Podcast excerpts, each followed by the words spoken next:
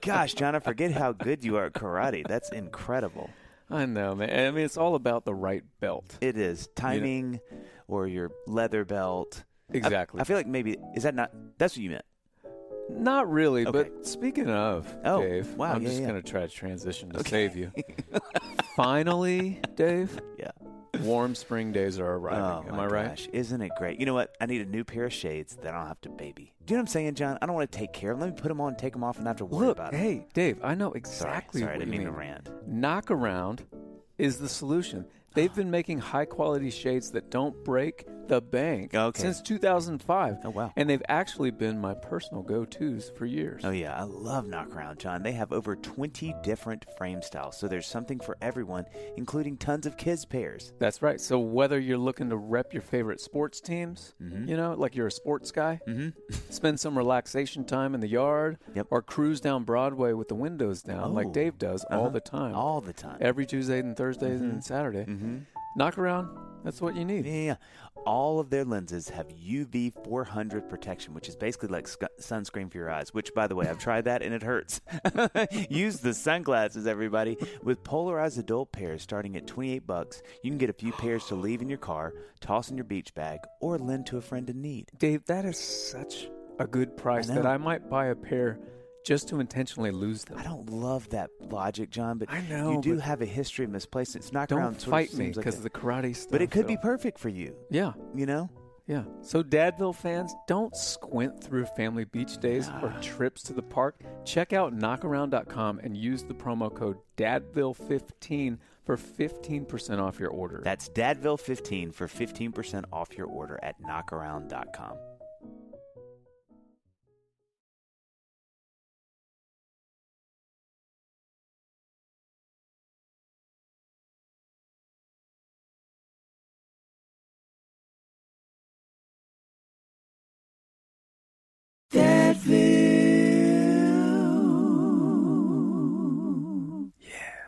Hi, I'm Dave Barnes, and I'm John McLaughlin. and welcome to Dadville. Dadville is a podcast where we talk about life, love, and the pursuit of awesome dadding. It's funny thoughts and deep talks. So please enjoy your time here in Dadville and enjoy this episode with Chris Kirkpatrick from NSYNC. John. Dave. That was good. As a symbol. yeah. So, John, I know you just got back from tour. I did. You're You right. did. But Yeah. don't worry. Don't worry. Don't worry. I can feel Okay. I was able to grab all the mail while you were gone. My my mail? Mm-hmm. Yeah, yeah. Well, I mean, Amy and the kids were they were there the whole time. I think that might be called a felony. What you just did. Uh, that that's starting to make a little more sense. Yeah. Uh, but today's sponsor, Manscaped, did send you the new Performance Package 4.0. Oh. yeah. Let's check it out, Johnny. I love their stuff. It makes the road so much easier. Yeah. Let's see. We have the Lawnmower 4.0. Love that. You heard Love that right? The 4.0. Right. Yeah, that's right. This was well worth Yeah. the wait, Dave. I got to say. Yeah. We also have the Weed Whacker ear and nose hair trimmer. Mm-hmm. Love it. I mm-hmm. don't leave without it. Mm-hmm. You don't. Well, I, I leave without it, but I don't leave without using it. There it what I mean? There it is. Then we got the Crop Preserver deodorant. I don't leave without that on my mm-hmm. arms. Right. I mean, in my armpits. Not. I don't do like my whole arm. different Although I want to because it smells so good. Just do the it. Crop Reviver toner. Yep. The Performance Boxer Briefs. I never perform without them. And Or a travel bag. Or box without him. Or box.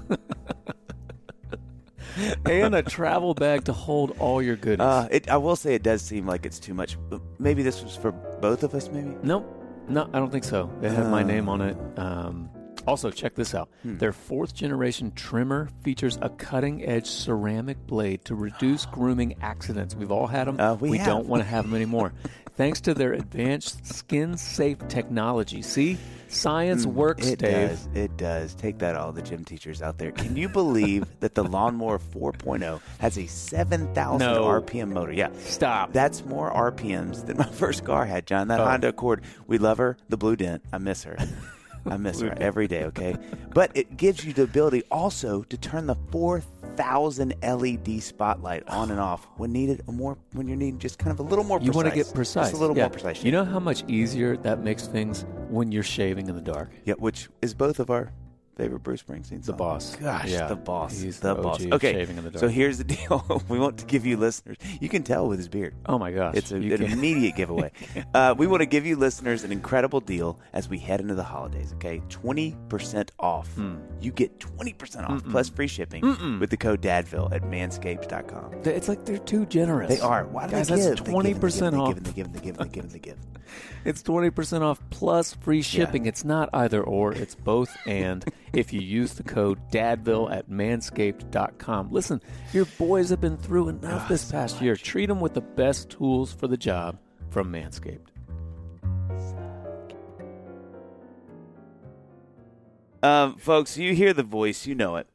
I do. Chris Kirkpatrick coming in hot. You looking at me saying I I, am. knew it? Well, it's yeah. I just want to welcome Yeah. you. I was Um, like, yeah, well. I, I hear it every day. It's so weird. Yeah. but Um, it sounds different when coming out of my mouth because you know you hear You the resonance Yeah. and all that, and then you Sure. hear yourself back on tape. Like I will not listen to this podcast Oh, I because It's- I it's- hate to hear myself. Yeah, it's it's a you have to you have to steel yourself against these things. So we do we do what we call the brag sheet, Chris, and this is um this is uh this is your life is what it is. Oh, Um, Here so, we go. so this is where you just get to hear us oh. No, I know. hate buckle this. up, buckle I up. No, no, this. stop it. Don't do it. Okay, Chris, here we go. Formed NSYNC in September of '95, along with JT and JC. There it is. Later recruited Joey and yeah. Lance. Is that true so far? Yeah, so Okay. far. Released four albums. Ooh. This blew my mind. This this fact That we had four albums. that blew my mind. Why? I would have. I don't know. I would have guessed at least five or six. Can't believe only had four. we had a greatest hits. Uh, that hey, that count and a Christmas album, so that that counts too. but But- you didn't count the Christmas album? No, I don't think. s- Did yeah, that's a Christmas album's counted in there. oh, it is four. I think it was like three because we So had like had three three, majors. Three majors. First self-titled, then No Strings Attached, and then Celebrity. That's a, and, and, And and here. Well, buckle up for this. Million albums. Seventy million albums off off those records. hmm That's insanity. Yeah. I uh, I was wondering if that. I mean, is that a is that a, has anybody ever else done that on so few records? Do you know? I don't know. Let's why just say would know no. Probably everybody who's awesome.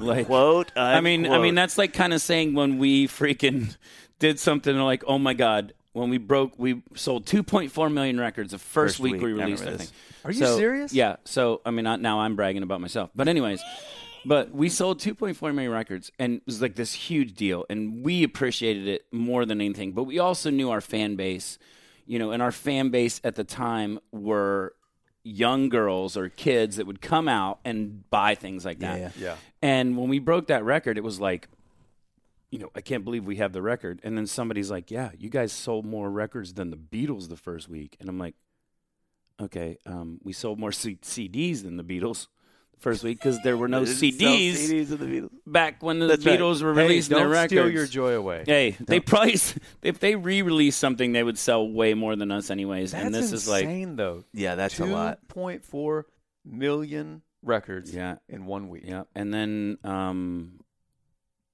what's it? Uh, hello.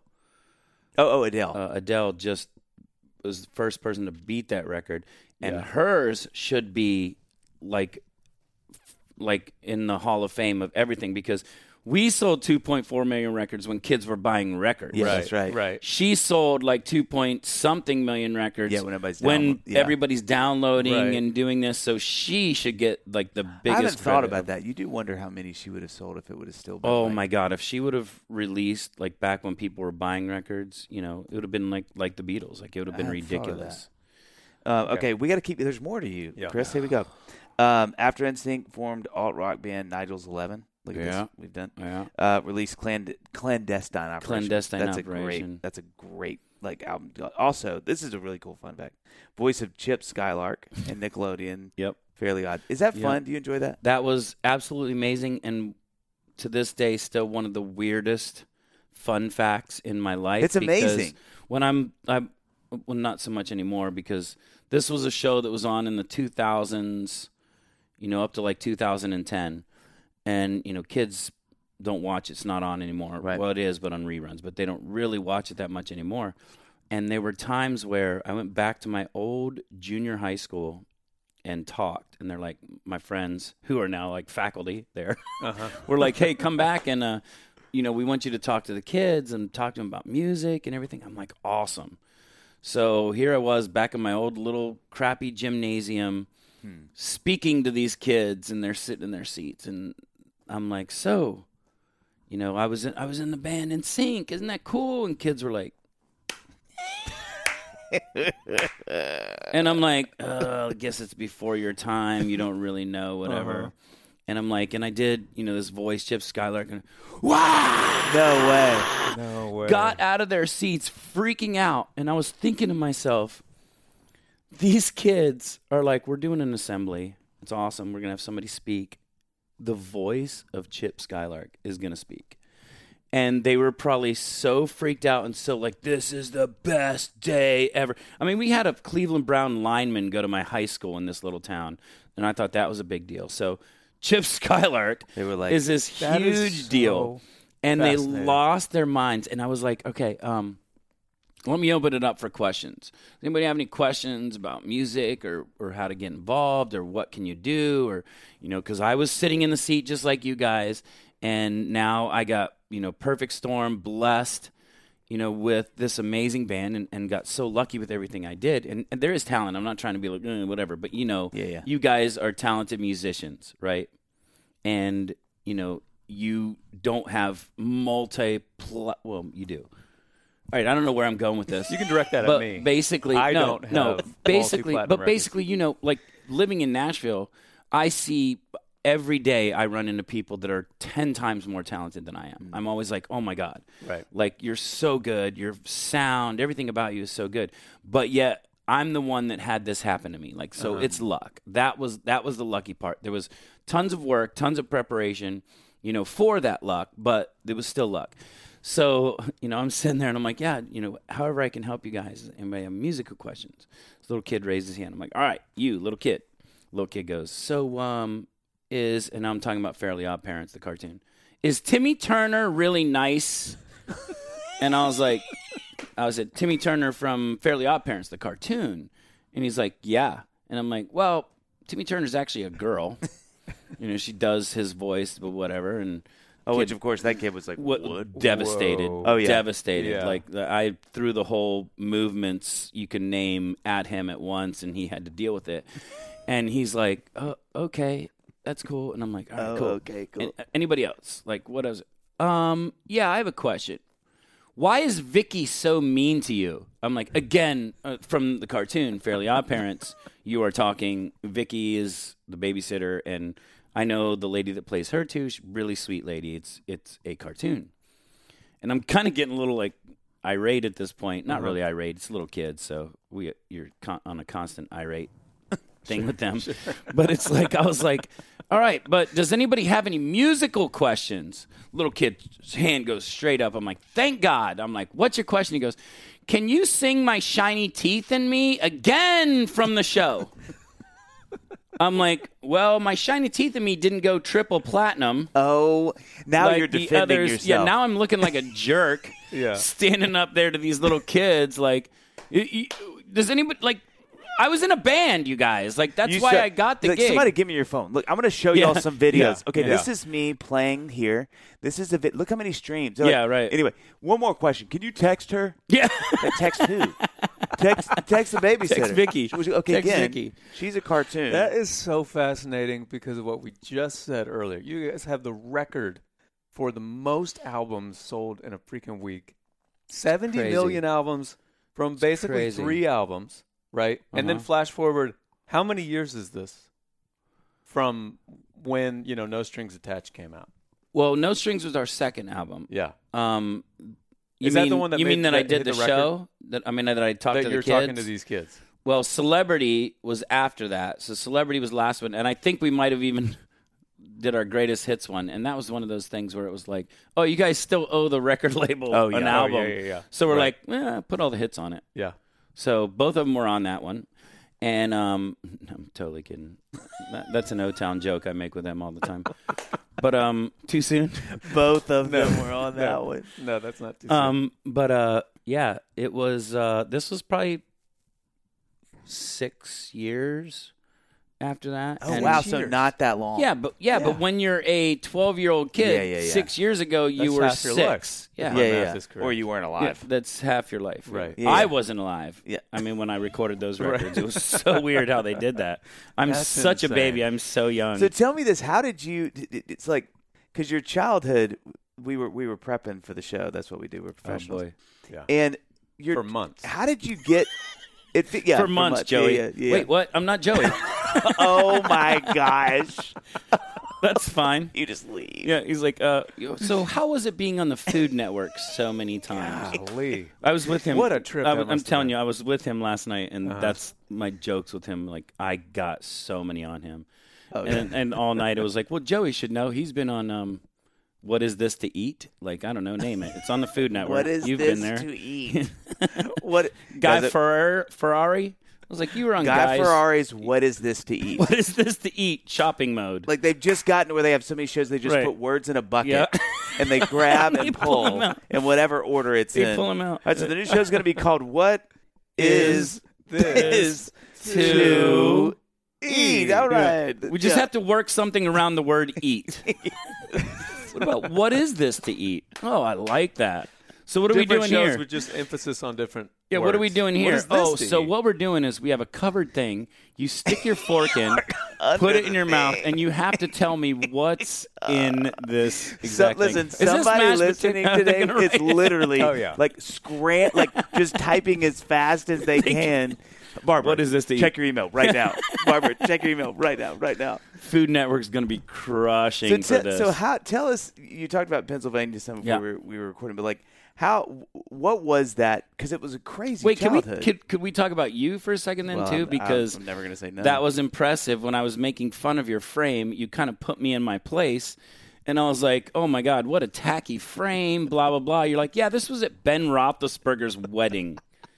And I was like, hmm, Ben Roethlisberger, probably my favorite quarterback I've ever, you know, I've, I know him. I don't know him like that because I wasn't invited to the wedding. Yep. And, and all this, and you were just like, yeah. And then you told the story and kind of let me down. But uh, there was That's fair. before that. you, you know two things that you may think are cool about that wedding that I think about a lot. One, I've never seen, and you can speak this being a Pennsylvania native. Mm-hmm. I've never seen anything. So we got, we all met at this one Were people in. Steelers tuxes? bro, bro, for miles. I'm not kidding. Miles and miles, people were on the side of the road, cheering, holding banners No. for his wedding. For True the story. wedding? For the Get wedding. outta here. I've never seen anything like Wow. that. We were in like. with Have you been the- to Buffalo?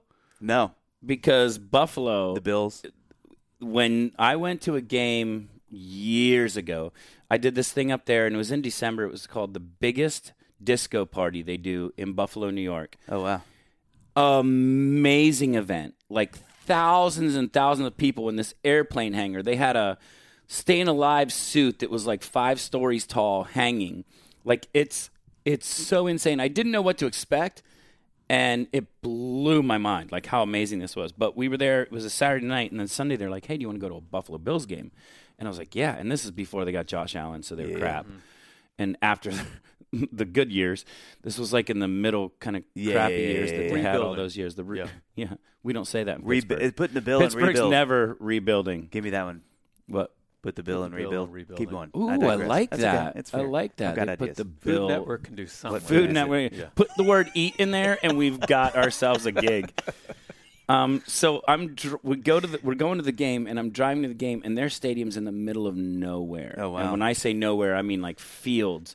And this is December, so it's snow cap, all Yeah, this yeah. crazy, and the entire way, tailgaters, miles from the stadium, tailgating with burn barrels, with all this crazy. I mean, they are Intense. Steelers fans are everywhere, but Bills fans are the are very dedicated. Wow. Almost as much as Cleveland Browns fans who still think their team has a chance dedicated. Yeah, You yeah, know, like Cleveland yeah. Browns fans talk more trash at the beginning of the season than any team I know. Yeah.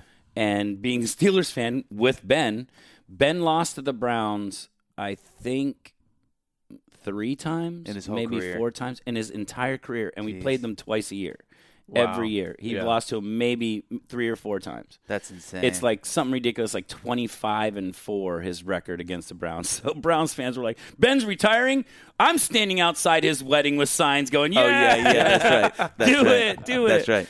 They that was, and then he had his gr- his um ushers were his linemen, and having them seat people was like one of my favorite experiences. They're like just they, carrying them. like Annie, Annie, my wife and I walked up, and it was Pouncey. Oh, Uh, love who is Pouncey. who's a Maurkice he's- Pouncey, he's right? Just yeah, he's just he's a humongous man. Huge dude. He he walked Annie, and it looked like.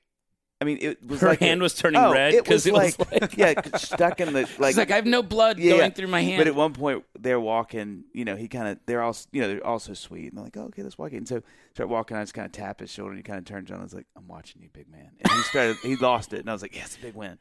But it was like, I mean, they're I used to do that all the time too, and then I realized some guys actually will call you Oh, out yeah, on it. yeah, yeah. And Yeah. you're like, oh great, I'm gonna have to fight a guy that's like ten times my size, Oh, my God. and he thinks And he that like this is humor. yeah, no sense of humor. knock knock. hey, Dave. Oh, Oh, uh, you go first. wait. You, no, you go ahead. Okay, knock knock. Hey, Dave. That- Does that work? Uh, maybe Okay. it's That's pretty funny. yeah. Was that the end of your joke? Oh Listen, my god. speaking of comedy, I know comedy's kind of more your thing, obviously, as you just uh, presented. you saw it. But I'm thinking about hitting the local open mic night and trying some new Oh, material. Okay, that's great. How about you hit me with your opener? Go. I hope it's better Oh, than what I just gave you, but I want to hear it.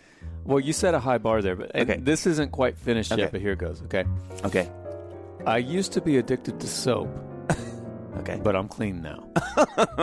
okay. Come on. I really like that. Come on. Actually, yeah. Do you have any more? I, I feel like I feel like you're in a roll. Okay. Uh, I got one more. Okay. When does a joke become a dad joke? when it becomes apparent. Come on, I'm on fire, Dave. Listen, somebody call the fire department because you are in fuego. I'll tell you what's no joke though, okay?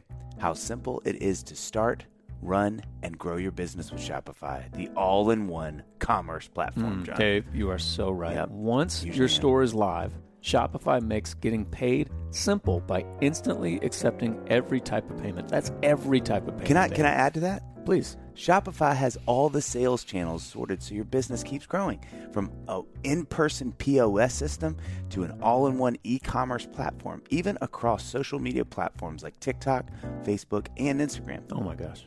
What about MySpace? Yeah, they, That's still rolling? they, they may be moving that way. Okay. Yeah, I just get so excited about e-commerce and POS Mm. Yes, systems. Know. You know this I about know, me. It's a real passion of mine. I know. When you're ready to launch your thing into the spotlight, Yeah. don't just launch it, launch it into the spotlight. That's what You're I say. launch it. Do it with Shopify, the e-commerce platform backing millions of businesses, millions Ugh. down down the street Yeah. and around the globe. Yeah. Whether your thing is vintage cheese or recipes for ghee, writing, Wow. songwriter You just can't turn Start it off. selling with Shopify and join the platform simplifying commerce for millions of your favorite businesses worldwide. Sign up for a free trial at shopify.com slash dadville, all lowercase. Go to shopify.com slash dadville to start selling online today. That's shopify.com slash dadville. This is Possibility, powered by Shopify.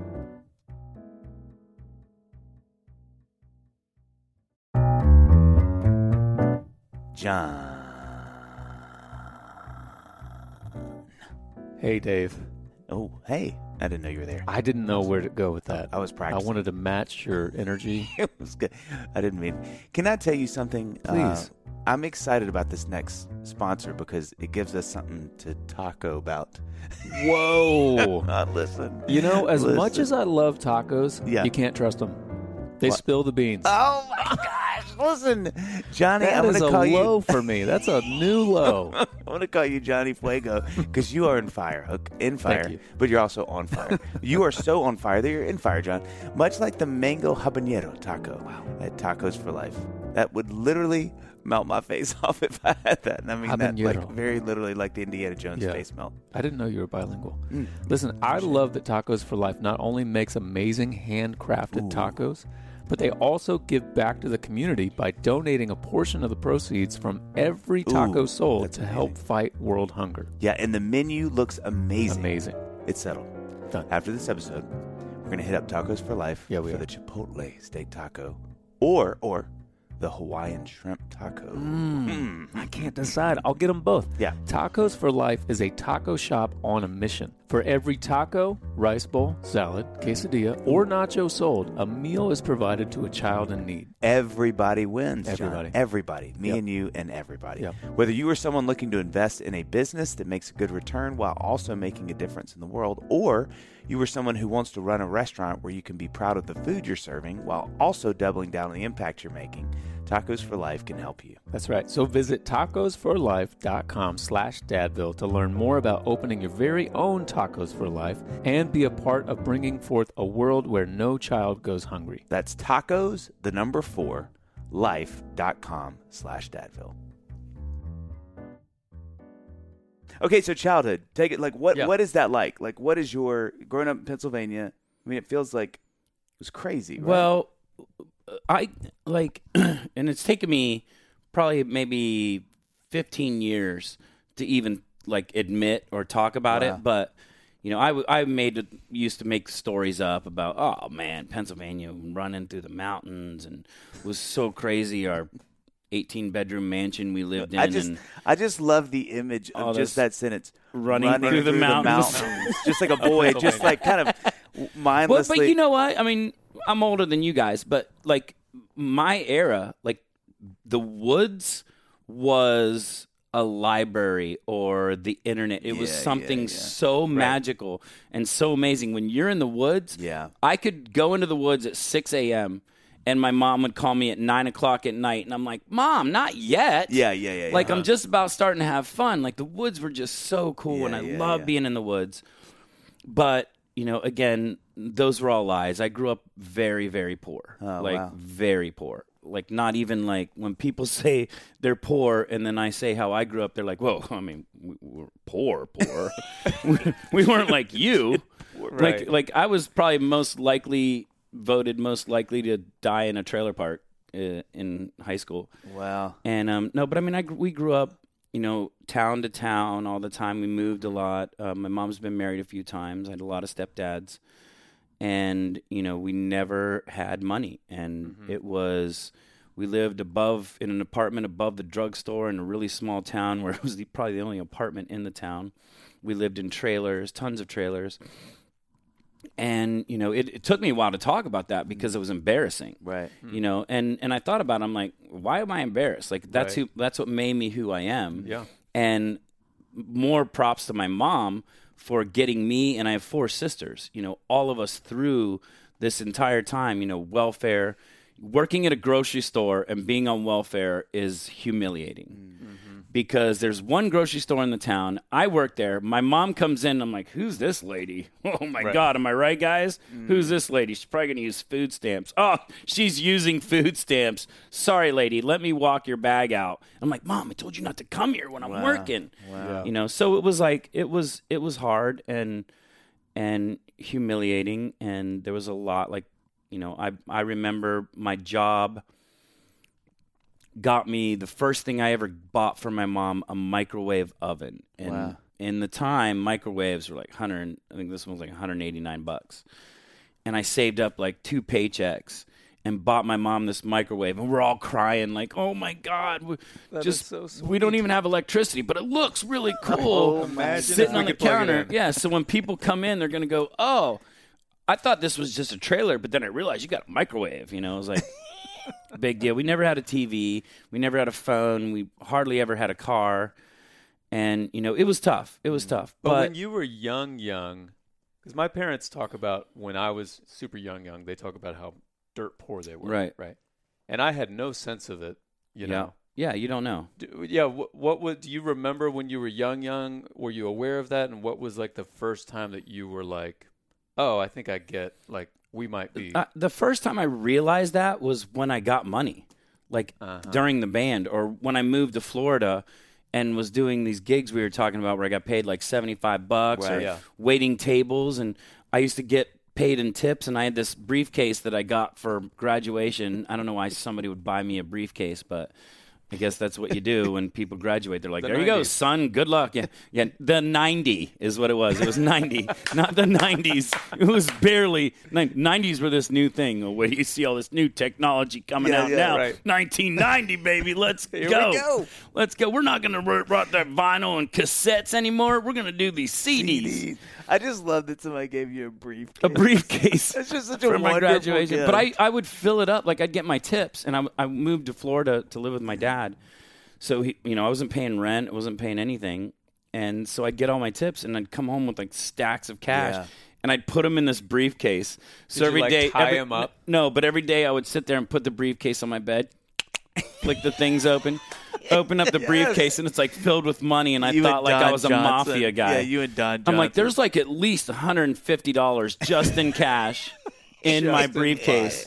Well, when I was a kid, I was like, "That's what an adult man like carries to work." A briefcase, full of money. Yeah, Full of I money. assume it's full of Yeah, money, right? Why wouldn't you Why assume wouldn't it's it be full of money? What else would you put in a briefcase? I would think le- Folders? legal pads, and money.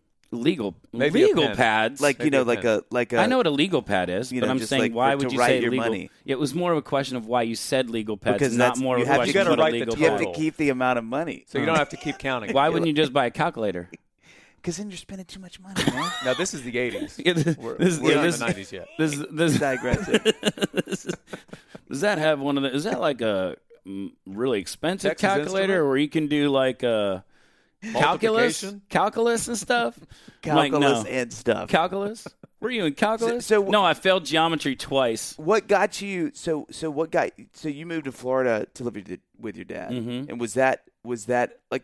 How old were you? That's a big moment, right? Eighteen. Okay, okay, 18. Okay. Well, and it was a big moment because I moved down there because I was born, grew up in Western Pennsylvania, but I actually moved to Ohio and went to junior high and high school in Ohio. okay. And then I was like, you know, there is, it was a small, small town. I still am in contact and we talk all the time. Some Oh, of my best friends from high school. And, um, you know, it was, I knew I wasn't going to stay there. You know, I knew mm-hmm. I was like, I had to get, it was the same reason we moved to Nashville Oh wow. Yeah. because my wife and I were in Orlando, got married in Orlando. My mom and sisters ended up moving to Orlando. My dad wasn't, excuse me, too far away from Orlando. And I was there from 90 to like 2014. Okay. Hmm.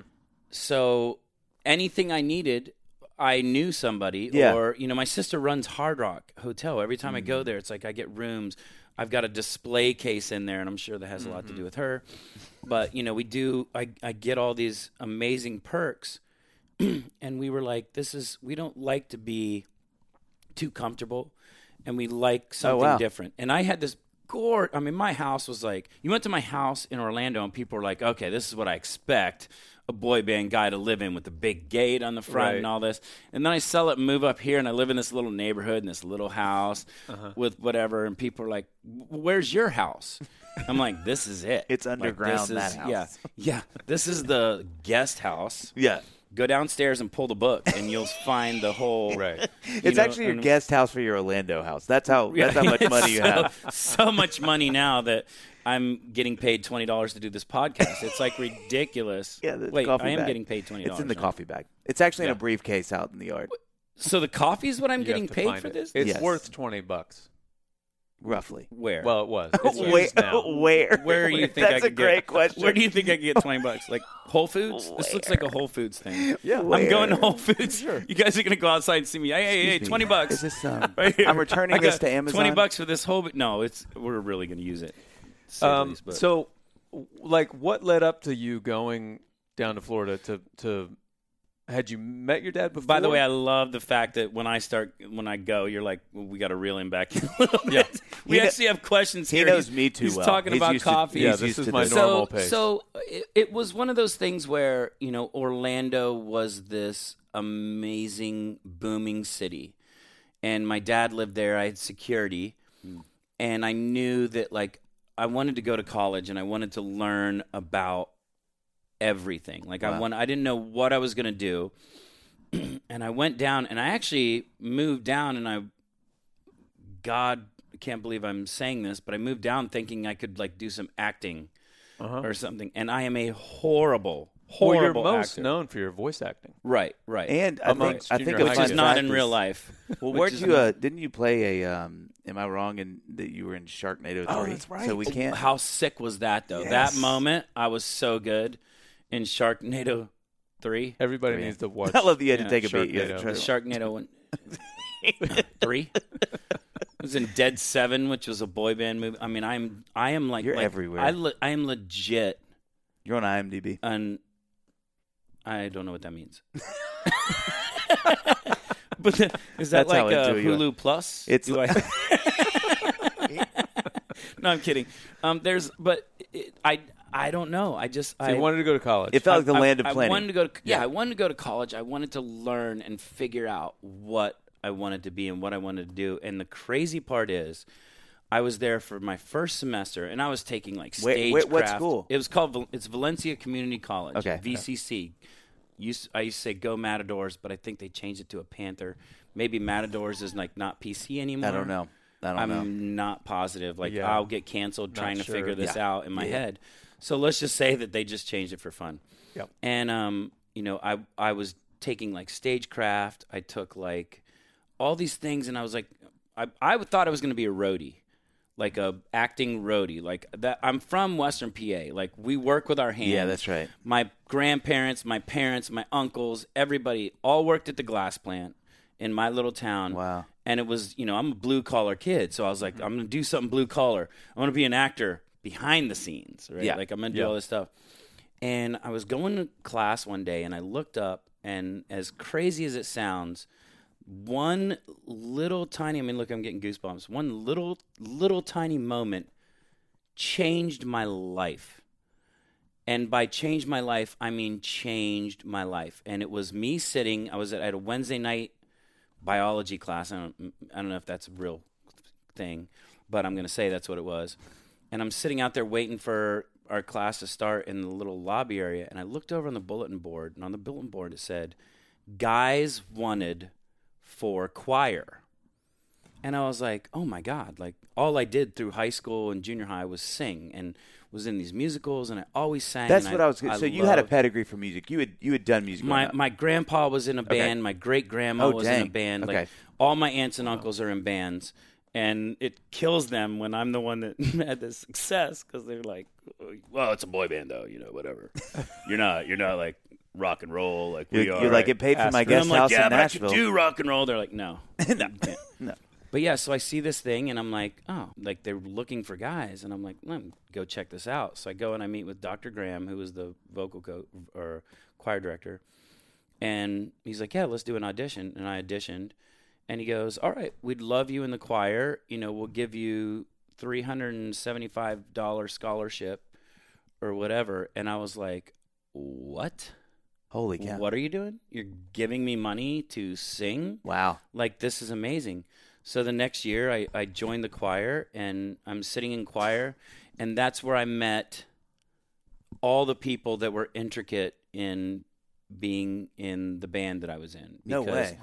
i'm in the i'm in choir and there's this quiet little kid named howard Dorough, right i'm like oh man poor kid his name's howard like somebody should befriend him Oh my god. i'm like you know obviously i'm i'm a shy person obviously. Totally. Yeah. you know, it's it's one of those things. You know, I go in, I make friends instantly, and I I'm basically running the choir, and and I used to get bored because we'd cite we- we'd try to read things, and I can sight read, and I know Oh, wow. that this music is like you, you but yeah, it's not oh wow. but w- was that Sight- from piano? No, it was from just being me an idiot. Like I, I tried piano lessons. I too was uh, my ten, my attention span didn't go for that. yeah. I was up playing the other instruments. So you were you were singing in choirs where that were good enough that you had to do that. That's impressive.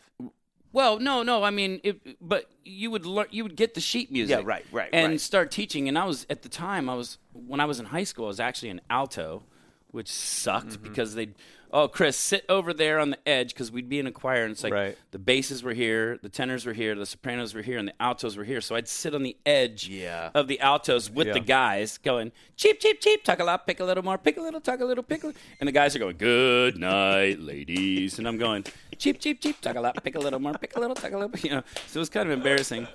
But I did, um, you know, I, I knew, I know how to sight read. That's I mean, amazing. It's, it's That's easy, amazing. but sight reading isn't like rocket science. Like it's like, oh, this I'm singing this note right now. It jumps up three steps. You know how far three steps is, and you hear the music, so you know where you're supposed to go. I know Yeah. exactly where it but was. there are many, many talented singers in this town Oh that my can't gosh, read. they can't do that. Yeah, but you've got the the charts. Yeah. you've got Nashville charts. Why do you Right. need a sight read? You Yeah. know what you're doing. Like, okay, I don't want to jump too far ahead, but just let me ask this: When y'all were doing, when y'all would do vocal arrangements for things later in the band, Robin Wiley. I was going to ask you because I know Robin did all those. Did Would- you ever work with Robin? No, but I knew so much about her, and I know how amazing She's she the, was. she is the sixth member of NSYNC. so, so would If she? it wasn't for her, there wouldn't be us. well, Really? that's that's I, For I, sure. I've heard that For sure. So would she give you, knowing you could do that? Was she ever like, "Hey, I know you're hip. Here's kind of what we're doing," or was no, she just kind of no? But we never we never read music. Okay, like there was okay, no okay. time where because when I, I when I started the band, I had complete other guys in the band. And by the way, the reason the, how I started the band was because in that choir, Howard Dorough was in it, and Howard Sweet Dorough Howard. was is now Howie D from the Backstreet Boys. Oh my gosh, So- that is hysterical. Yeah, so me and Howie are in this choir together, and Howie came to choir, and he was like, "I got this gig." He goes, "I went and auditioned for this group, and I got the group, and they're looking for more guys."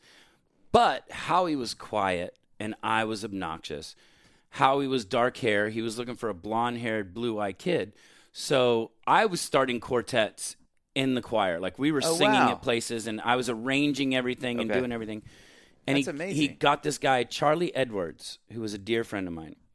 And he got Charlie, and Charlie goes, Yeah, I'm leaving the group. And I'm like, Why are you leaving the group? Like, we're playing like a coffee shop tomorrow. It's going to be sick, bro. We're not getting paid, but, you know, it's freaking awesome. He's like, Yeah, I'm got this other gig. I'm like, All right, whatever. So he leaves the group. We had to find a replacement. And he comes back in with Howie, and he shows me this picture. It's this black and white picture. It's him, Howie, this guy, Phoenix wow. him, Howie, Phoenix, AJ from Backstreet, Mm-hmm. and Nick Carter. And they're in like leather jackets, like posing in black and white. I'm like, you guys look stupid. You look like the new kids on the block. I'm like, nobody's gonna want to hear that, you know. I'm like, what's the name of the band? I look up Backstreet Boys. Backstreet Boys. Was that from the Backstreet Market? And they're like, yeah, it was actually. I was like, well, that's cool then, I guess. and um, so it was like this Backstreet Boys thing, and he goes, "Yeah, I'm in the Backstreet Boys now," and I'm like, "Well, good luck with that. Like, we do real music. You guys sing Yeah, yeah. tracks or whatever. Yeah. You know, it was like totally different thing, but they were really good, honestly. And it just worked out, and then we moved on, and he ended up getting kicked out of that band. Like he had a problem with the producer. I'm not sure exactly the details, but Mm-hmm. he was like, "Yeah, I left the band." I'm like, "You left, or you got kicked out?" Yeah, I'm yeah, not really yeah. sure. Yeah. Either way, I broke up with her. That kind of thing. and he goes, But this guy, Lou, wants to do another band like it. He goes, And I think you should bring your quartet and add me to it, and we can do it. And Oh, I'm wow. like, All right, let's do it. So I walked in with my quartet, and Lou was like, "Mm-mm, No. I'm like, What do you mean, no? And he waits till everybody leaves, and he pulls me aside, and he's like, No, I don't. I don't like the balance.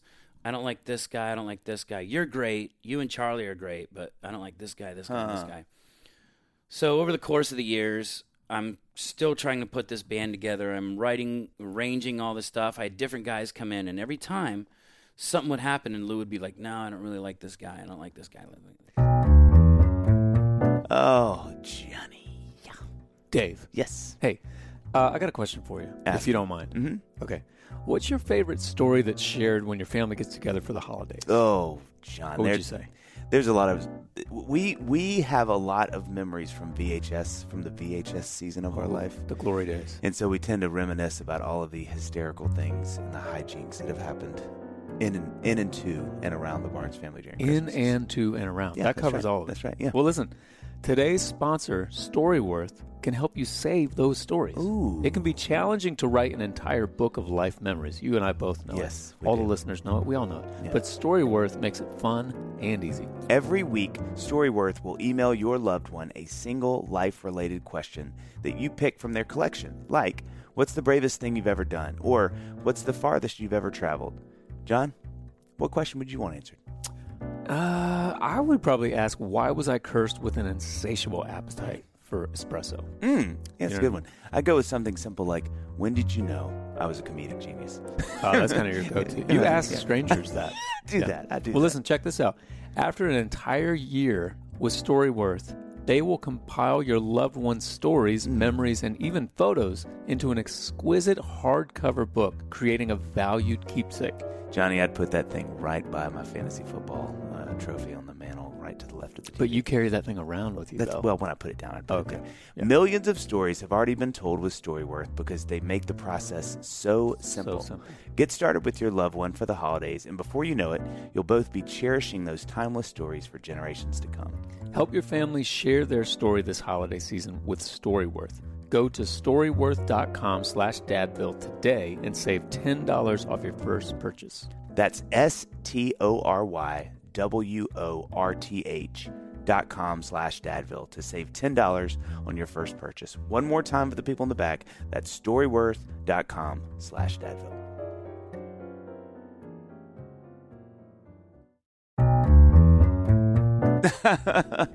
ah, John.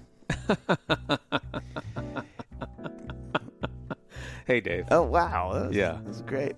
When you discover a new show, Yep. are you more of a binger? Some people would say binger, but I say binger. Or, yeah, I say uh, soft G. I say Binger. well, that was, I don't know if you knew this. I went by Soft G in my rap career. in I did high know school. that. Yeah. Yeah, yeah. No, I followed you the for Soft years. G. Uh, were you more of a binger or more of like a week to week guy? Like, are you all in? You kind of like space it out? Uh, well, it depends. Okay. Depends on a couple things. My current coffee intake, that's a huge factor. Of course. Right? How much time do I have before the kids get home from Yep. school? Uh, also, do I need to increase my profile as an elite latte art influencer? I- there are a lot of variables. Yeah, yeah, yeah, yeah. Of course, of course. But the wait is almost over for season three of The Chosen. Ooh. Okay, side Yeah. note. Did you know in England they call television seasons series? Oh, Mm. huh. I did not know that, but I will remember that for the. Mm-hmm. rest of my days, Dave. However, our listeners should remember that The Chosen season three begins in theaters November 18th. Ooh. What TV show would you have loved to see in a theater? Oh, either Who's the Boss? I mean, that comes to mind. Of course. Perfect Strangers. Okay, I'm going to go with that. Okay. Okay. Focus, Dave. Oh, We're sorry. getting off track Sorry, here. that's my fault. You see, the theme of season three is, quote, Come to me, all you who are weary and heavy burdened, and I will give you rest. Unquote. From Matthew 11 28. This season, the most consequential and emotional chapter yet, picks up right where season two left off, but turns up the heat.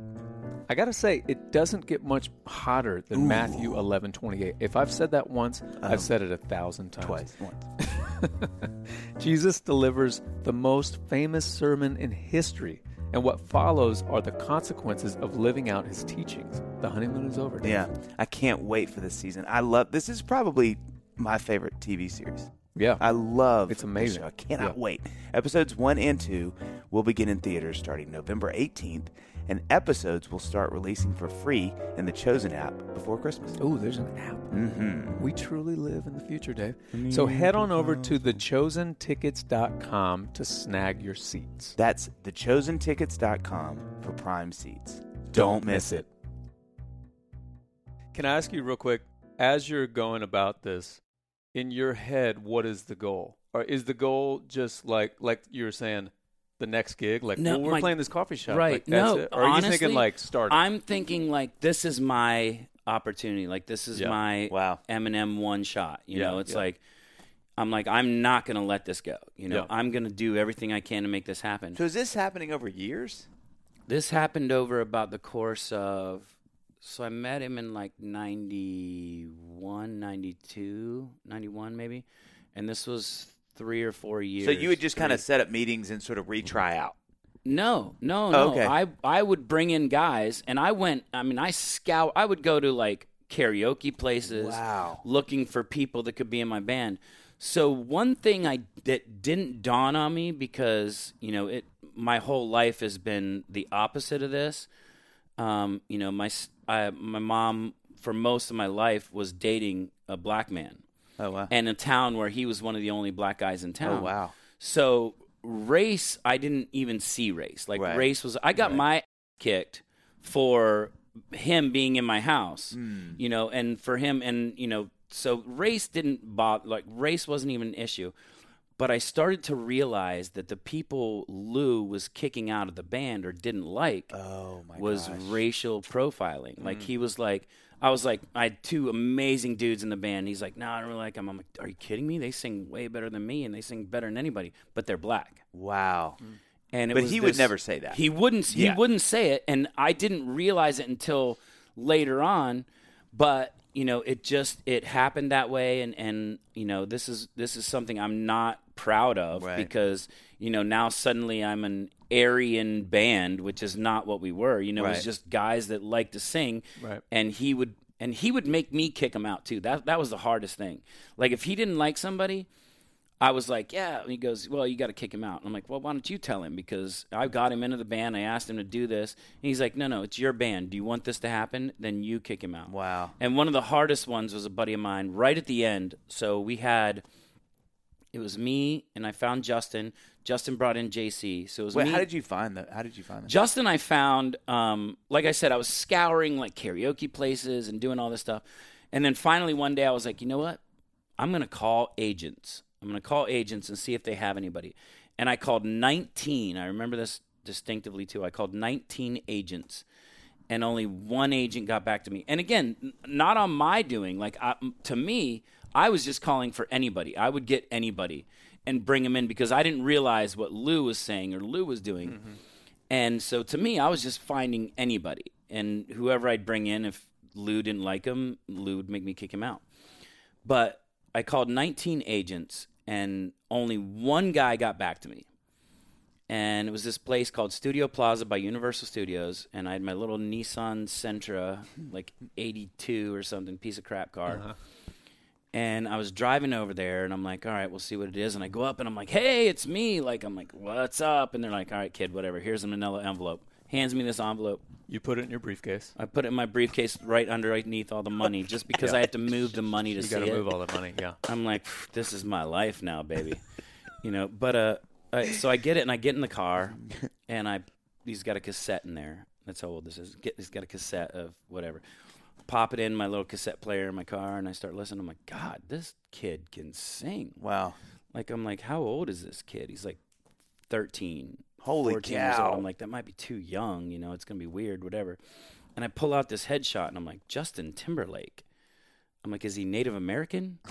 Like I was like, I don't know, mm-hmm. like what he is. Like he's at the, you know, it's funny now. You say Justin Timberlake and you laugh, but before you knew Justin Timberlake, before Michael Jackson was Michael Jackson, you said Michael Jackson. You're like, who? Yeah, what? yeah, What right, has he right, done? right. You know, you don't know. But you know, at the time, it was like Justin Timberlake. This is cool. Like he can sing. I might have somebody for my band. So I called, and and also at the time, not only did Lou make me kick the people out, but Lou didn't want anyone to know that he was involved in my project. Meaning, this is all you, because Charlie ended up leaving, who started the band with me. Charlie ended up leaving. He went and taught uh, golf at Club Med. he was a golfer, and you know he was like, "This isn't happening." I'm like, "Dude, but this is our only shot. Like, this is our thing." He's like, "It's not gonna happen," and left. And um, so I he made me call Justin or call and obviously I didn't call Justin, I called Justin's mom and Miss Lynn and I was like, um, so, you know, I'm putting this band together. I can't I couldn't divulge Lou Oh, was involved, yeah, yeah. anything. Like some it was like I was 24, 23 and Justin's like 13, 14. Uh-huh. And I'm like, yeah, I'm some 23, 24 year old kid wondering if your 13 year old boy wants to come play dress up with me or, you know, uh-huh. something weird Yeah. and it was so awkward and she was like she told me later in life or you know that she goes i remember that and she goes and the funny thing was when justin went to audition for the mickey mouse club he got this audition and he was like, "Well, it's a free trip to Orlando. If I don't get it, we'll go to Disney and have a great time." So when I called a few years later, she's they did the same thing. They're like, "Well, you know, it's a free trip to Orlando. We could go to Disney if it doesn't work out. Yeah, it's a free yeah. trip to Yeah. Orlando." And So Lou is obviously paying for like guys to come audition. Lou was pl- well.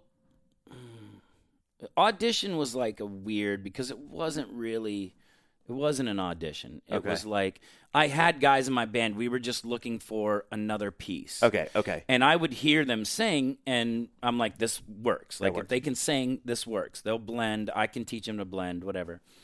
So, but Lou was Lou ended up paying the money because when I said he's interested, Lou's like, okay, I'll put the money in, and I'm like, well, can I say you're involved at this point because they're gonna know, they're gonna find Yeah, out. yeah. And you know, finally he was like, yeah. And, and in talking to Justin's mom, she was like, so I got this other kid from the Mickey Mouse Club too. His name's JC. Um, him and Justin are still kind of working together a little bit. They write a little bit together. Are you looking for more guys? And I'm like, yeah. Like basically, it's me and this kid Brody. So I was like, there's two of us. We could use as many as we can get. So they came down. Um, right away, I'm like, this is it. Like I've got the band. Me, Justin, JC, and Jose Brody. J- Jay. They were all. It's always Jays. The crazy thing is, everybody in my band, almost from the jump, except for Charlie, was a J That's weird. because it was now me, Justin, Josh, Jose in the band, and we're out and we're doing this stuff, and um, we go to this club and we run into another J, Joey Fatone, and I'm like, oh, I know this guy. Like, I work at Universal. He works at the Monster Show. I work at uh, High Tones. We always talk about groups, whatever. He's in this really stupid high school group called the Big Guys, which was not stupid because it was him and this other kid.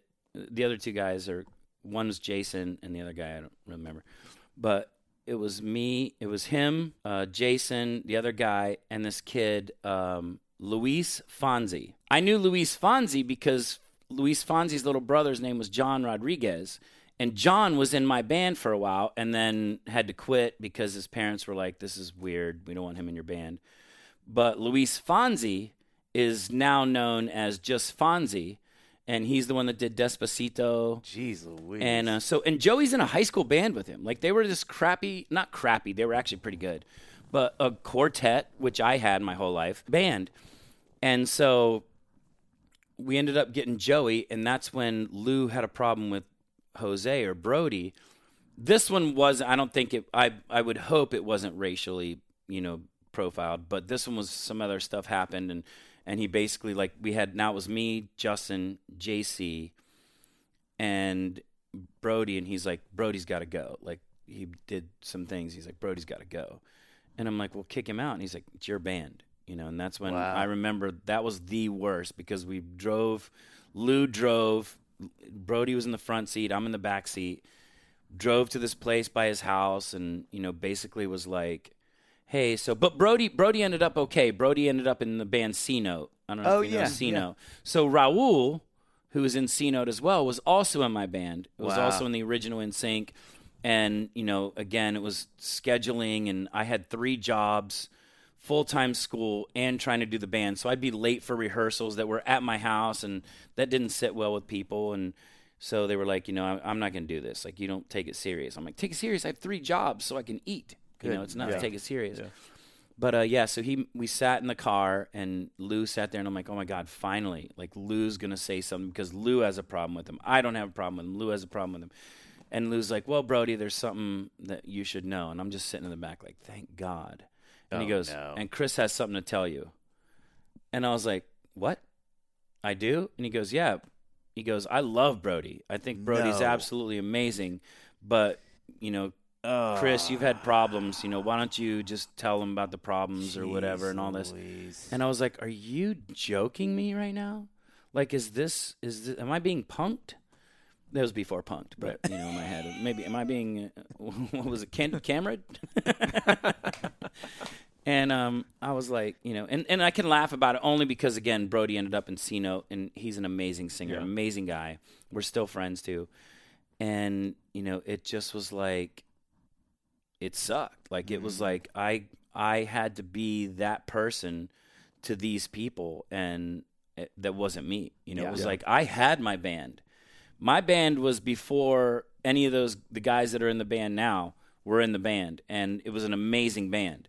But Lou didn't like certain things, like you know, and this is back in the day, and Lou's like, "Oh, that guy smokes weed. He's got to go."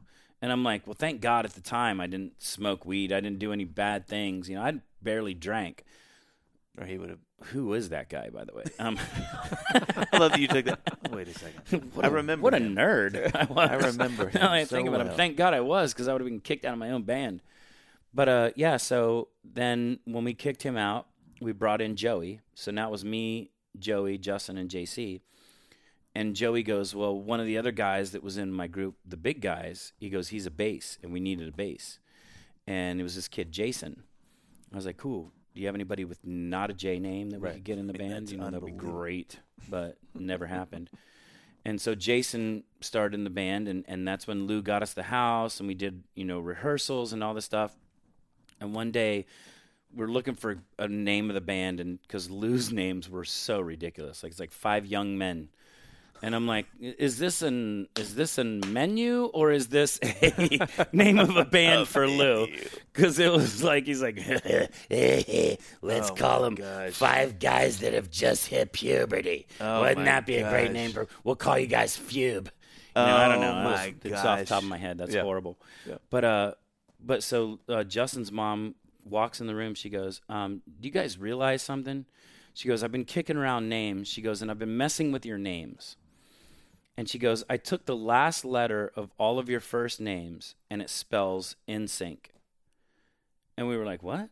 She goes, "Yeah, you've got Justin for the N, uh, Chris for the S, Joey for the Y, Jason for the other end, and JC." And we were like, which is crazy because I don't know why we call him JC because his name is Josh Chasez, but we call him JC JC Chasez. And I'm like, isn't that a little redundant? Right. They've been calling me like CK Kirkpatrick. I'm like, no, no, the K is stands for done the K. Kirkpatrick. We've Yeah. done it like twice, but th- that sorry, that was just off the top of my head. Anyways, I never knew that. but yeah, so Yeah. that's that's how we got the name, and and it stuck, and it was like in sync.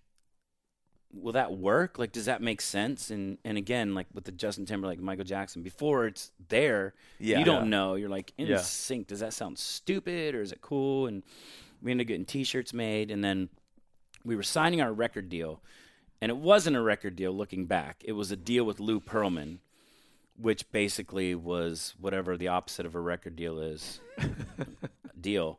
And we were signing our lives away. And the night before we had rehearsal, and Jason was at rehearsal. He goes, I'm not doing it. He goes, I'm not going to do this band. And we're like, dude, we're signing a deal tomorrow. Not knowing that was what it was. It's a deal. It's a record deal. He's like, yeah, I'm not going to do it. And I drove him home that night and I begged him. I'm like, dude, please. I'm like, it took me so long to get this band together, and now we've got the band perfect. You have to do it. He's like, no, I'm just not going to do it. And ended up quitting that night. But the next day, Lou was like, well, I'll still sign the four of you.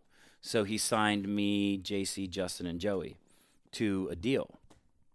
And we were together for probably another year, maybe, just the four of us. And, And you're we- playing gigs. Uh, kind of, yeah. I mean, Uh-huh. mostly rehearsing, and and we didn't have any major gigs. It was like, oh yeah, so and so's birthday. Can you guys come sing a cappella "Happy Uh-huh. Birthday"? We're like, yeah, you're paying rent. We're there. Yeah. And um, so basically, it was about a year later that uh, an old vocal coach of Justin's said, "I know you guys still because we weren't rounded. Joey was our bass at the time, and Joey's not a bass. Joey's a baritone, but we needed a bass." He goes, "I know you guys are looking for a bass. I've got this kid in Mississippi. His name's L- James. Lance's name's James. No. Yeah, James Lance Bass. Lance is his middle name. There, I said it again with the J's.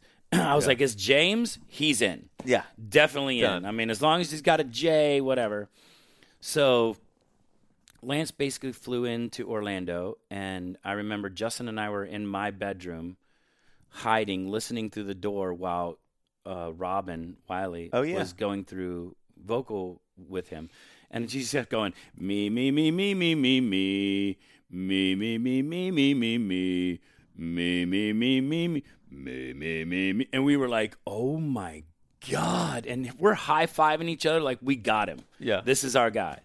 This is our bass. He's can sing. He's amazing. And sure enough, you know, we're like, you're in, and we had to get Robin's sign off because, like I said, Robin. Robin was the fifth member at that point. Was like and the then eye in became, sky. She, yeah, she really was. She's the one that did it all. So that was a really, really that- long that- story. well, I you- you covered- apologize. You covered was- so so many things. Which the things that come with that, I'm fascinated. Talk about the group dynamic. That's an easy one. Like what what was with with that many people? Did, did, was it one of those things that you found? It just fits because everybody kind of Also with the age difference. I mean, Age, Yeah. right. Me and Justin were the 10 years. We were Yeah. 10 years. Nine and a half, but 10 years. We were the big age gap. And immediately, he was my little brother. Like him and I were almost inseparable. We I flew to Memphis all the time with him, hmm. visited his family. I knew all his friends. I knew his girlfriend at the time. I started dating her older sister. Like it was like crazy. Just he was my guy. Like I was I never had a brother. He was my little brother. And it was always weird with him because here was this giant age difference and I felt like I was the younger brother. Like he hmm. would teach me things. Mm-hmm. And I was like, "How are you teaching me, you know, at your age when I was your age, I I just went through puberty like 2 weeks ago." you know, and I'm like, "You're like already knowing everything and like but we were really close. Joey and I have always been really close. Like Joey and I we just relate on so many levels. And JC and I were very oppositely close, hmm. which is weird. But you know, we always I always had a huge respect for him and and you know friends. So when Lance came into the band, it was really really difficult for Lance because Lance didn't fit in. You know, and this Well, is Andy's coming in after you guys have been together. for a right, year. right. We'd Yeah. been together for a, a long time, and we'd known each other for even longer Yeah. and he was trying to fit in and it was almost like we cared for him enough that we would watch out for him like it was like we knew the whole time like it was it was always the um, i talked about this the other day to somebody i was like we it was always pairs it was like me and jc joey and justin or me and joey justin and jc or me and justin jc and joey and lance was just Lance just never really fit in. But we saw that and we knew that and we knew we were a band and we knew we had to be brothers. So every time these things would happen, one of the four of us would always be like, "Yeah, like Lance, right?" and and always like try to bring him into the fold because he just wasn't us. Mm-hmm. You know, and I'm sure a lot of that too was the fact that you know back then he was struggling with this homosexuality thing and he didn't mm-hmm. know like he was like confused and he gets in with these four alpha males who are like yeah yeah yeah Was that true of the four y'all? Like everybody was pretty strong personalities. for, yeah and and completely different strong person Oh wow. Yeah. like as crazy as that sounds they like jc's a very alpha but jc is a quiet backhanded compliment type alpha like he is like he you can't win an argument with him you can't win an argument with Joey. You can't win an argument with me. You can't win an argument with Justin. We all you can't win arguments. Like it's like It's amazing. but but we all do it in different ways. Joey's loud, and Joey would just loud you to death. Like him and I, probably him and I are the only ones that have gotten into fist fights and like really like, be, just because he's just like, oh, blah, blah, blah." I'm like Joey, what you're saying is stupid, stupid, stupid, stupid. You know, it's like I- I don't know how to win it, with this. It's like you're just repeating what I say very loudly, but um. And and and Justin, of course, was this leader type where he was like a knowing leader. Like he's like, this is what we need to do because this is what I like and this is what kids like, you know. And it was uh-huh. like, man, he's on cutting edge. Like I was going sneaker shopping with him because I couldn't never buy sneakers. First of all, my, my sneakers were all like XJ one thousands Yeah, from yeah. Payless that Yeah, would end up the uh-huh. sole would fall off by the end of the year. And you know, I'm like, oh, and I try to find weirds. And I'm like, what do you think of these Nikes? He's like, yeah, cool. So I'm like, okay, cool, I'll buy them. Yeah, yeah, You know, that's yeah. that, that that's cool. And then there was me, who was just like obnoxious. You know, more on the Joey side, but with a little bit of Justin. Not as much JC, just like you know, in your face that you're not going to win an argument just because I'm going to throw flashbang powder and everything. in Yeah, your yeah, face. yeah, yeah. But then there's you know there's poor Lance who you know just was like dealing with it. Like mm-hmm. Lance is like I'm in this group, you know, and like I said, you know, he was dealing with some things, a lot of a lot on his mind that you know we didn't understand, but we understood Lance mm-hmm. and we got him, and he was he's always been our brother. He's always been like, you know, and Lance and I probably don't get along more than anybody. Like we mm-hmm. just are totally opposite on everything we're thinking and and in my head I always try to put the group first and it's mm-hmm. like, you know, everything's about the group and you know, I'm looking at him going, he doesn't do that, you know, but he does, you know, just mm-hmm. in his way. So that's where him and I always like butted heads. And now it took some craziness, but now him and I are closer than we've ever been, which has been amazing. And took probably being dads hmm. and mm-hmm. getting married. Like when I got married, you know, things changed. I got back in touch. I had a falling out with my dad. Got mm. back in touch with my dad because Wow. of you know the marriage and you know just it just changed a lot and and we grew up and basically what this podcast is about being a dad Yeah. you know, it makes you forget your pettiness and you know because Right, now you're actually living for another human being. Right. Now you know what it's like. Like I remember the first time almost crying to my mom mm. going, "Oh my god, mom, I freaking get I it get now." it. I get it. I love you so much. I get Yeah, it. You know what I mean? Because it's like you don't understand that when you're a kid. Like I look at my kid and say to him all the time. He's like, you know, screw you, dad. Like whatever. I'm like, no, you don't understand. But it's not him that you need to be saying that to. It's Right. your parents or it's you- your mom. So, so I have a, a question, like you said, parentally. One, when you guys were having the success you were, what was it like with your parents? So, like, I can't imagine managing that. You know, it's it's it's a wonderful but tricky enough just living a normal life. But um, at your height, you've got your dad, you've got your mom. Mm-hmm. What was it like managing that? And then, Because it should be said, which I would have never thought to say this until you told the story about the junior high or whatever the school that you were in. But like the le- the the number of people who have reached the level of fame that you guys reached yeah, could fit in this room right now. no, Hundred percent. no. Hundred percent.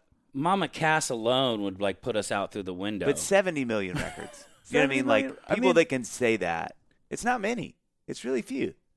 Uh, Anyway, but but thank you for the compliment. But there is, you know, there's a lot of you know people, and like I said, that we had a lot of talent. I won't No deny doubt. that we had a lot of talent. And and I'll- side let- note, let can me- I say a side note? You go. I go. remember watching, because of course, like at the time, I was born in '82. So when yeah, you so guys, you hated. I mean, you were. It's not that you hate us, just like me with the new Yeah. kids. I didn't hate them. I just didn't like them. Well, you- it was Because almost like you It was had like why? to- Why did? Why is the girl that I'm in love with? they're like all talking in love to me, with but these she's guys. in love with these guys. There's all they're all in love with these guys. And then I remember seeing you guys. Yeah. I think it was the Today Show, and you did just an acapella. It was incredible, and it was like this moment where I, that was a turning. And I was like, I, I I'm a fan of Yeah, NSYNC right but. I won't tell anybody that. But Yeah. I am a oh, fan. Oh, I was right, you I was unabashed. You I had no problem with No, it. you can't. anyway, You I can't. cut. But but you off. I wanted I just No, want to add to it's- that I cut quickly. you both off. It's true though. I think the thing that's so unique about you guys, and it, and it shows in you talking about the band and and one your musical background, but I think two that it wasn't something you were really looking for talent. You were like, this isn't where Right. Lou would have been like. I see a talent, but let's see him with his shirt off. You know, Right, you're, you're right, going exactly, You're going. No, no, no. But hold on. We got to be able to do this first. Exactly. And so I think that's something that is so unique about y'all's story is in a in a time where so much was manufactured and you mm-hmm. guys were front row to see that in other. Right. bands. You guys were a band that to John's point, like you guys could sing, but not just sing like like, could Boyz II Men. all the electricity could go out. and yeah, you guys, and you guys could Right. do not just performances, very nuanced performances. Well, uh, and again, that is all a testament to Robin, Robin, Wiley. uh, yes, Yeah, yeah. yes, And Robin, the arrangements that she did were so Incredible. intricate. And, you know, she's a Nashville, was a Nashville native. yeah, And she, to this day, is. If somebody would say, "Who's who's your favorite artist, musician, whatever?" I would say Robin Wiley. yeah, and it's crazy because you know she never got her come ups as an artist Mm-hmm. and what she did but a million times over she got her come ups because of what she did Yeah. and because of who she was Yeah, it's and when she knew her place and when she knew what she does well she couldn't be out on stage dancing with us Yeah. that's the only thing holding her back from being in the band was Yeah. she couldn't be out on stage dancing with us Yeah. other than that she was so intricate. And there's a song right now that um, I can't even, I probably couldn't even listen to without mm-hmm. crying. But we did this song called I Thought She Knew. Mm-hmm. And it was one of the very first songs we learned together. And it was a song that Robin wrote. And the harmonies and the way she would, you know, because this is early in our careers where it was like, you know, we didn't know we kind of knew, but we didn't know that JC and Justin were the lead guys. Mm-hmm. They that I was the high guy, Lance was the low guy, and Joey's the middle guy. We didn't really know our place, so it was like she would do songs and have each one of us take a part of the verse or or sing something on it, just so they could hear that we weren't lip syncing or that Yeah. we weren't doing something. And you know, I don't have a lead singer voice but I have I or I had this really high little girl tone almost that would add this whole other mm. dimension to it. Lance's bass would add a whole other dimension. Joey's middles, JC's leads, and when he when JC comes into the fold and blends too, and Justin, it's absolutely amazing because the fact that they can sing that well as a lead singer Yeah, and blend. then come back and be That's Different true. muscle. uh, a second baritone Yeah. or a tenor and blend in with the group and Yeah. take over. It was like again, you know, and this this again comes down to the luck factor. It wasn't just being discovered that it was luck. It was that I saw that note on the bulletin board. Yeah. That I called these agents and found Justin. That, you know, all these little perfect storms kept happening and somehow you know looking back on it when you start something like that and you guys are musicians you know when when you start you are going to be the next big thing right mm-hmm. and you keep going and keep going and now you have these records you don't know you you don't know what it's like to go uh, all right i guess i'm going to go work at the outback steakhouse yeah, yeah. you know, and whatever. And nothing against that Right. because, like I said, I'm a blue collar kid. Right.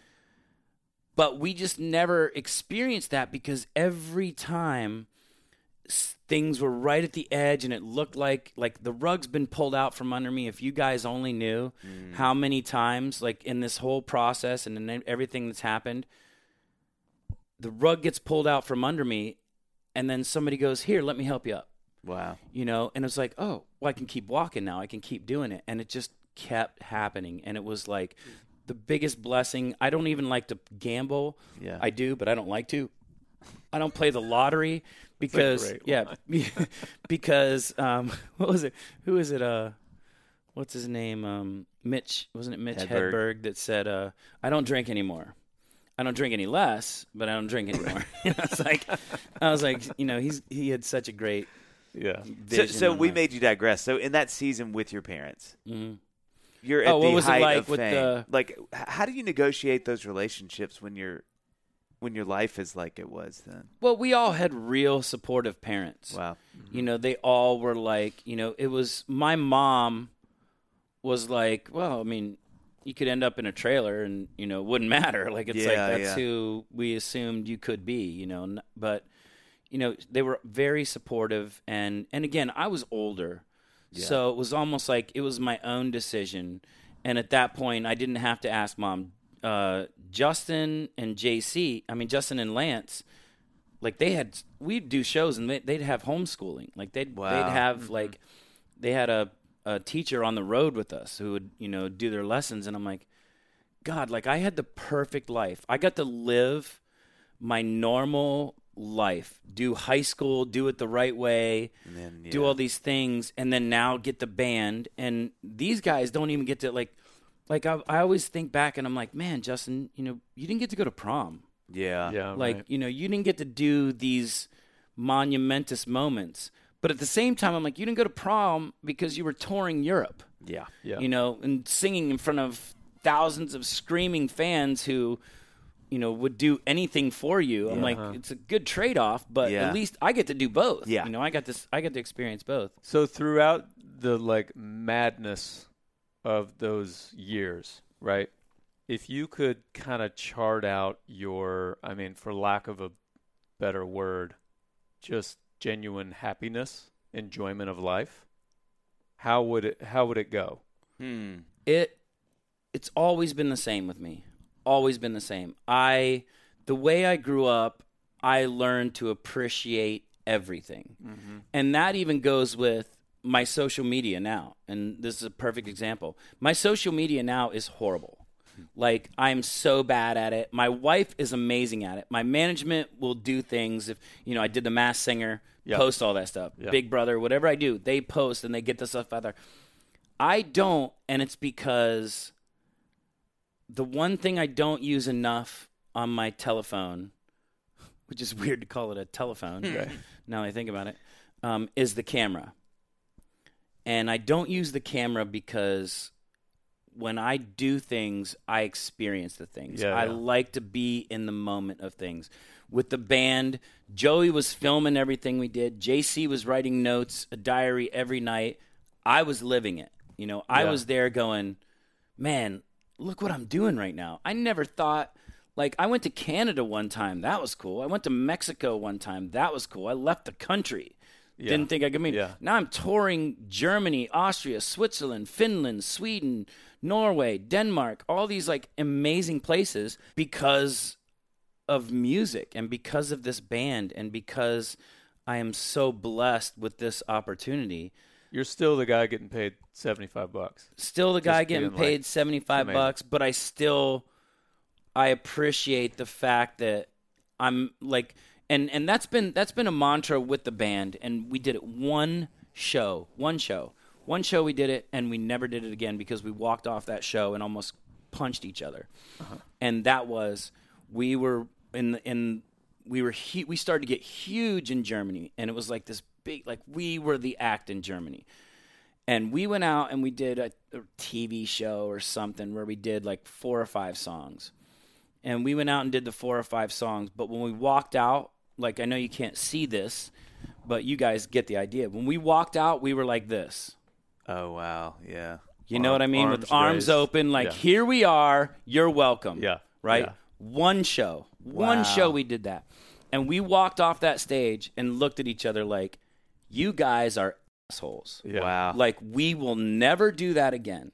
Like we got it out of our system. That was our one time.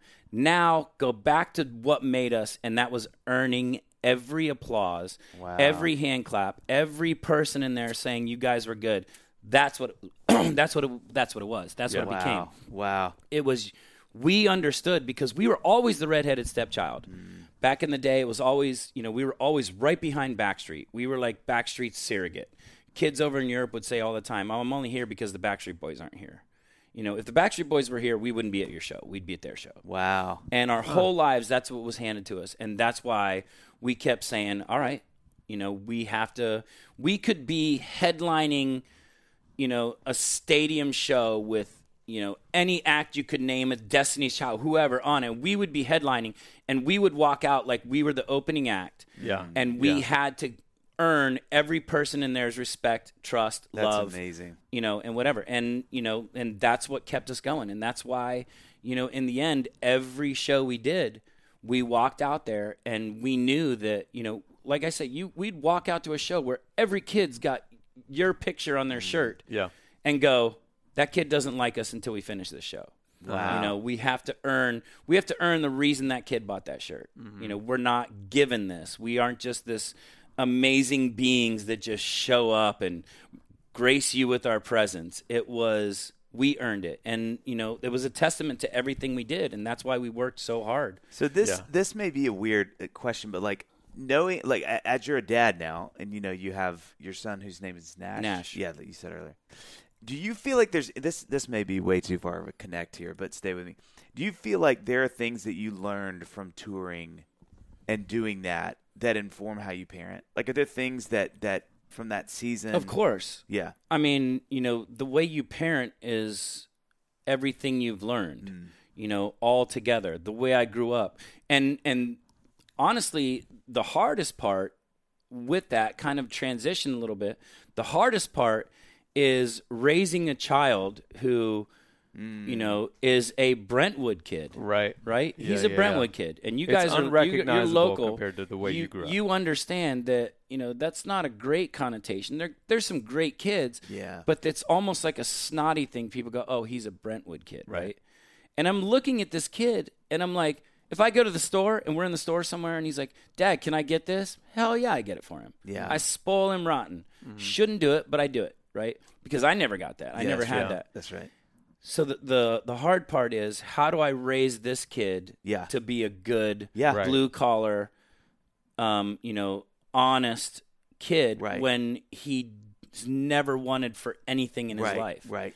You know, he never had to go between meals because he was hungry. You know, or he- Yeah. you know, if the kid's hungry, we feed him immediately. Oh, let's Only go when to he's, McDonald's. when he's doing his intermittent fasting. Right, right. No, no. right. Well, he's on this weird uh, diet thing there now, and he's he's yeah. starting yoga, which is going to be good for him. Yeah, it's gonna be But uh, Six year old. no, but um, you know, it's it's it's how do you raise that kid to have your morals? Because I feel like Right. I'm morally a really good person. Like, Mm-hmm. I mean, I some things I do. You know, I'm, I can be a jerk, whatever. But for the most part, Yeah. I'm the guy that roots for the one in fifteen team, and the following year when they're fifteen and one, I hate them Yeah. right? So I always root for the underdog. I always, you know, these shows that I've been doing. Uh, when I did Big Brother, I went on there and I'm like, listen, I don't, I don't care to win it because I'd have to be a real asshole to win this competition. You have to be kind of a jerk to win it. I was like, but I'm not going to let anybody in this competition be bullied. You know, and I will stand up. I'll get kicked off. I'll get in a fight. I don't care, but I'm not going to let somebody get bullied. Wow. And and you know, and that's what I try to live life by. Like I will not stand for anybody getting bullied. But mm. how? Do, what happens if I'm raising this kid and he becomes the bully? Yeah. right. You know, And it's you're everything doing it I didn't in a stand different for. world. Right. Like, you're on a different track than than the way you grew up. Yeah, I Yeah. mean, he has a he drive wherever he's played sports. You know, he's already played soccer, baseball, karate, all these things that you know I never got to do because Yeah. we didn't have a car. I couldn't get to. I mean, I played in high school because I could walk up to the high school. Mm-hmm. But other than that, you know, when, when I was in junior high and we didn't have a baseball team in junior high, I didn't play baseball. Yeah. Yeah. I couldn't just go be on some Right, league. right, yeah. How was I going to get there? Yeah. You know, it's like I'd have to have somebody that could drive me there or whatever. Right. Now this kid, I'm like, yeah, he's a year and a half, two years old. He's doing karate. And I'm taking him to karate, eating, you know, picking his nose half the time, eating it the other half, and which how do we get by that? By the way, what Oh. do you oh. do with that? Like, I mean, he's he'll be five years old on Monday, Yeah. and I still catch him. I'll see him digging. Hmm. Yeah. And I look over because I'm like, you can pick your nose. That's fine as long as you wash your hands. But it's when he always slips it in his mouth. No. And you're like, do it.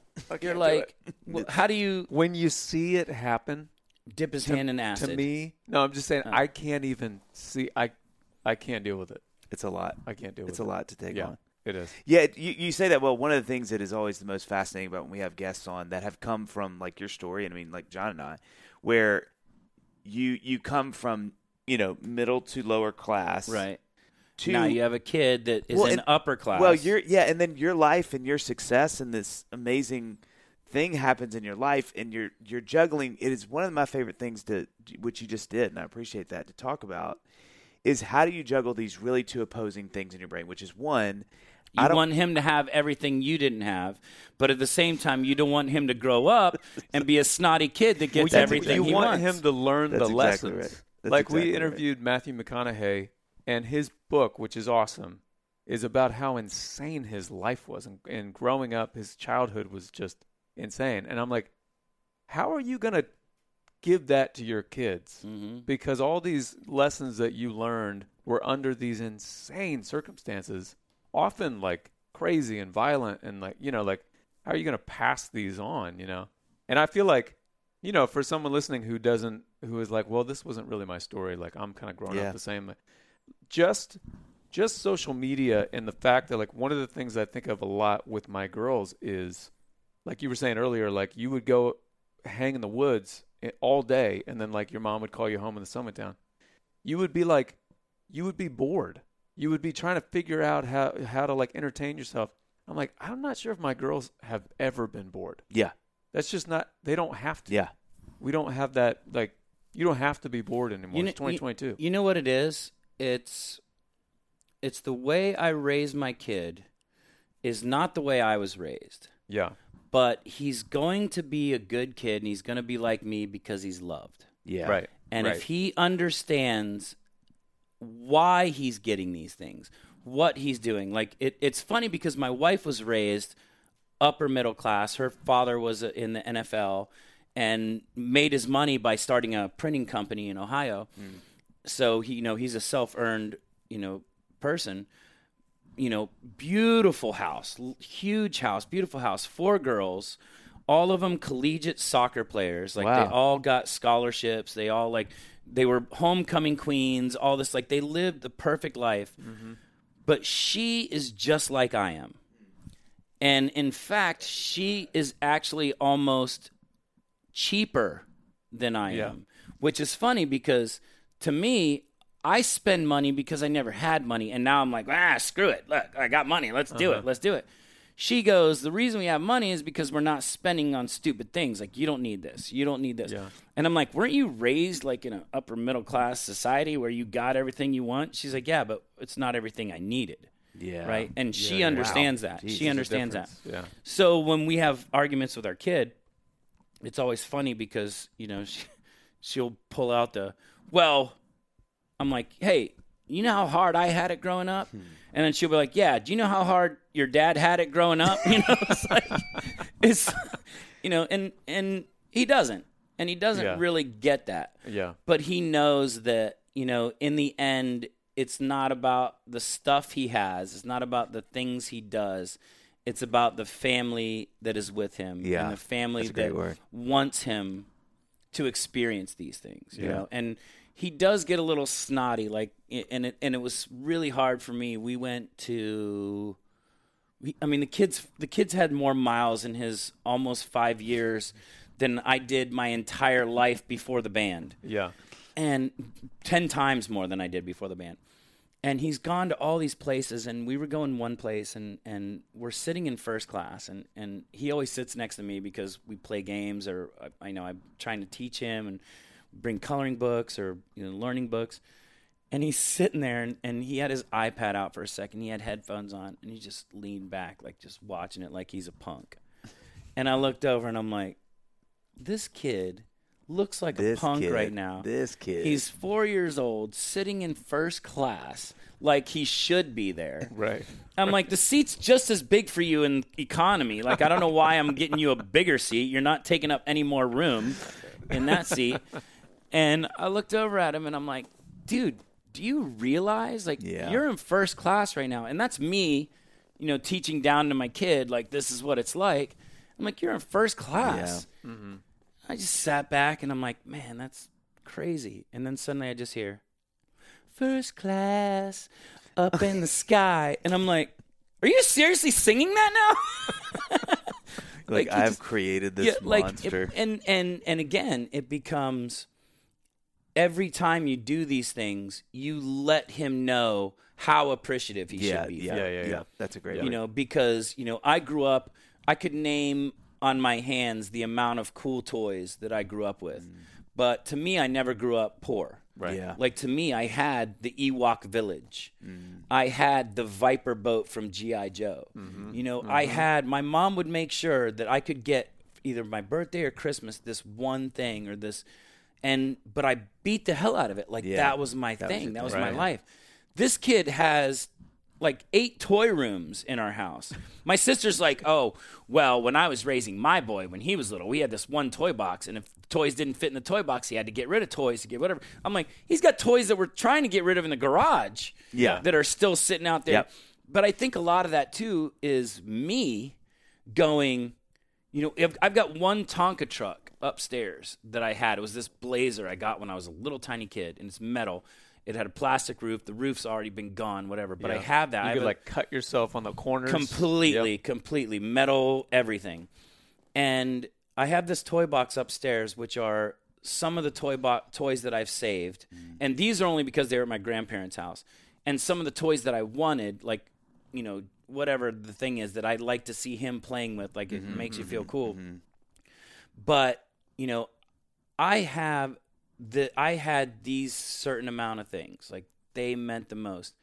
He has anything he wants. Like his birthday's coming up, and I'm like, what are we gonna get him? Because we get him, we Everything, spoil him yeah. rotten like a like a stupid parent. yeah. you know, or you know, it's it's not being a good parent. It's you got to push him out of the nest, and it's just hard to do. It is. It's really it's difficult to see your kid cry. It's Yeah. difficult.